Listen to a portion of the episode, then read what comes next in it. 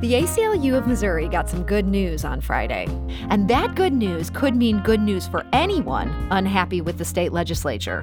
A Cole County judge ruled in the ACLU's favor that Missouri law guiding referendum petitions is unconstitutional. So the judge agreed that these uh, two statutes put a barrier uh, to the right of referendum.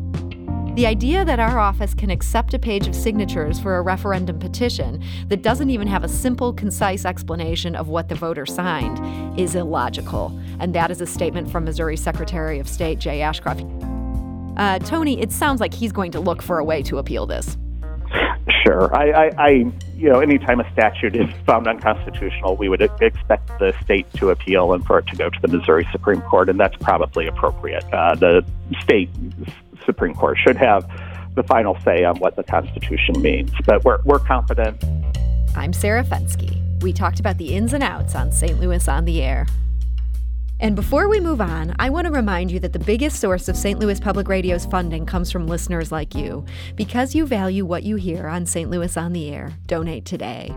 Go to stlpr.org slash donate. That's stlpr.org slash donate. Tony Rothert is the legal director of the ACLU here in Missouri. Tony, welcome back. Thanks. Glad to be here. So, your lawsuit, this goes back to a very controversial bill. It was passed by the Missouri legislature, I believe, in 2019. Who are your clients and what did they want to do related to this bill? So, our, our clients in this case are uh, a, a PAC called uh, No Bans on Choice uh, and and some individuals involved in operating that who wanted to put the abortion bans that passed last year um, on the ballot um, it, through a process that's been in our Constitution since the 1800s uh, called referendum. Uh, it allows uh, the people of the state to have a veto over any legislation that is passed. So basically, if the legislature passes something that, that this group is, finds very objectionable, which is what happened in this case, they can say, hey, we're going to ask for a do over on this and see if the people of the state of Missouri want to overturn what the legislature just did. Now, in order to do this, they have to go out and, and get a bunch of petitions. There's a bunch of steps here. What happened in this case that ended up leading to a lawsuit? Well, uh, you're you're right. Uh, a lot of signatures need to be collected, and then that's how you get it on the ballot.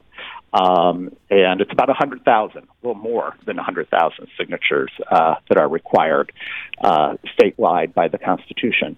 So uh, what happened here is that the uh, Secretary of State ran out the, ran out the clock. the, the law, uh, you have 90 days uh, from the adjournment of the legislature to uh, to submit the pet- petition signatures.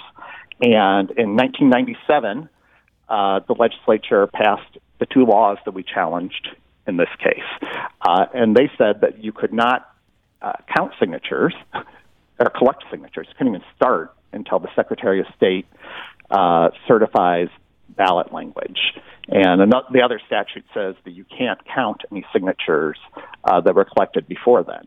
Okay. So, so last year that took 42 days for the uh, Secretary of State to uh, to certify a ballot summary out of the 90 days that were available to collect signatures, and it just makes it impossible. Uh, if it almost cutting the time in half makes it impossible to get uh, something on the ballot. So, this idea that it took uh, Missouri Secretary of State Jay Ashcroft this long to do this, it took him 45 days to certify this ballot language, is that a typical amount of time that it would take to do something like that? Well, well, there was there was an uh, an extra problem last year in that the Secretary of State uh, rejected uh, even rejected it, refused to certify it at the beginning, and we had to sue him to get him to even consider it.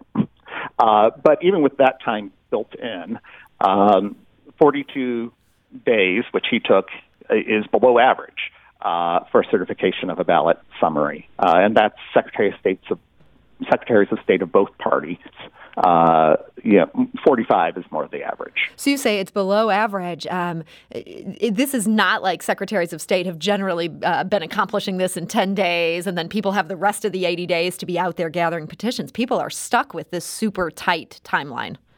Right. And if they took all the time allowed by statute, it, it would be 51 days. So uh, Secretary of State Ashcroft actually did not take the full time he, he would have been allowed. Okay. But you still ended up bringing this lawsuit. Basically, what were you saying in your lawsuit here about these, these two statutes going back to 1997? Well, what these statutes do is they effectively make it impossible uh, for uh, someone to uh, put a referendum on the ballot unless the legislature happens to pass the bill, the offensive bill, very early in the session. Since 1997, there's only been one referendum on the ballot, and it was the right to work uh, referendum, and it only got on because the legislature passed it as their first act of business, and Governor Greitens signed it right away. So there was plenty of time until August 28th to collect signatures.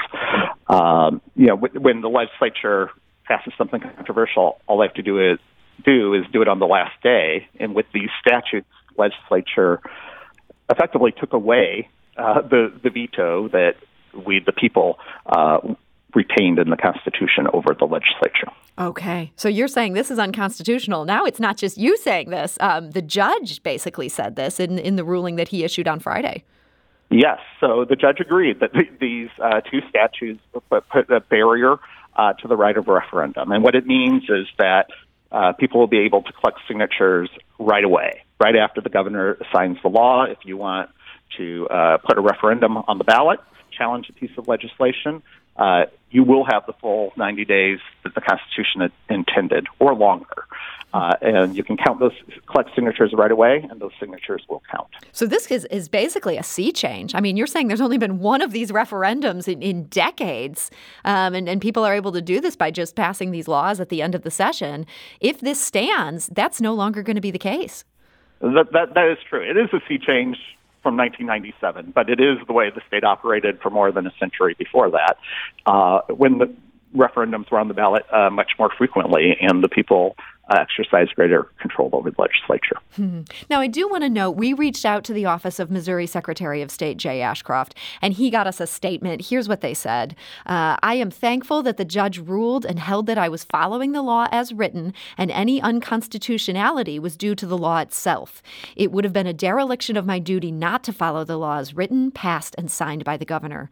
The right of referendum in the Constitution is designed to ensure the people have the right to vote on statutory changes, holding their legislators accountable to the people. However, inherent in that right for voters affixing their signatures to know clearly what they are asking the people to decide. The idea that our office can accept a page of signatures for a referendum petition that doesn't even have a simple, concise explanation of what the voter signed is illogical. And that is a statement from Missouri Secretary of State Jay Ashcroft. He did not directly address in that statement whether he's going to appeal this, but from trying to read between the lines here, uh, Tony, it sounds like he's going to look for a way to appeal this. Sure. I, I, I you know, anytime a statute is found unconstitutional, we would expect the state to appeal and for it to go to the Missouri Supreme Court, and that's probably appropriate. Uh, the state Supreme Court should have the final say on what the Constitution means. But we're, we're confident that uh, our arguments will prevail there. So tell me this in the meantime, um, now that these two laws have been struck down by this Cole County judge, what rules do you see in effect? Uh, does this hold um, during the appeal? Well, um, unless the uh, the Secretary of State or the Attorney General uh, get a stay from uh, Judge Beetem or from the Missouri Supreme Court, uh, these statutes are not in effect. Okay. Uh, effective now. Okay, so this is a big change for, for groups that don't like what the legislature is up to. Uh, quick question here for this um, reproductive rights group, No Bans on Choice, that was trying to referendum this. It's still too late for them, despite this victory. Is it, that correct? It, it, it is too late uh, for that issue, but uh, you know there will be more issues, and probably eventually everyone in Missouri will be offended by something the legislature does. So, That's a good guess, Tony. Uh, so, so, so uh, I, I think everyone should be heartened by this rule except maybe legislators who, who don't want oversight from voters. And now we'll be challenged. Uh, Tony, in our last minute here, I wanted to ask you about one other case. You represented a married lesbian couple in St. Louis who sued uh, the Friendship Village Senior Living Community after their housing application was denied. Uh, their policy d- defined marriage as between one man and one woman. I understand there's been a settlement in the case. Anything you can say about that? Um, yes, the case has settled and been dismissed. We um, uh, we have entered into a confidential settlement agreement, so there's uh, not really much I can can say about the case. Uh, but I will say that after uh, the summer's Supreme Court decision and, and, the Bostock case at the United States Supreme Court, uh, we do not expect that we will see these kind of uh, policies that discriminate against same-sex couples uh, in housing uh, appear in the future. Well, Tony Rothert, legal director of the ACLU of Missouri, thank you so much for joining us today. Okay, thank you for having me.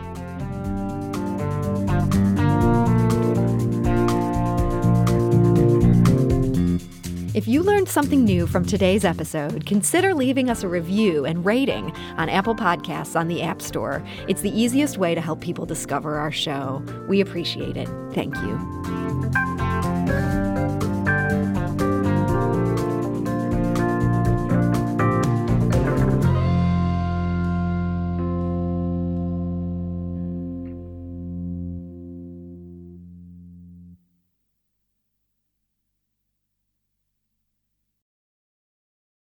Support comes from Missouri Forest Products Association, committed to sustainable and sound conservation of the state's forests, which support more than 41,000 Missouri jobs, resulting in a $10 billion industry.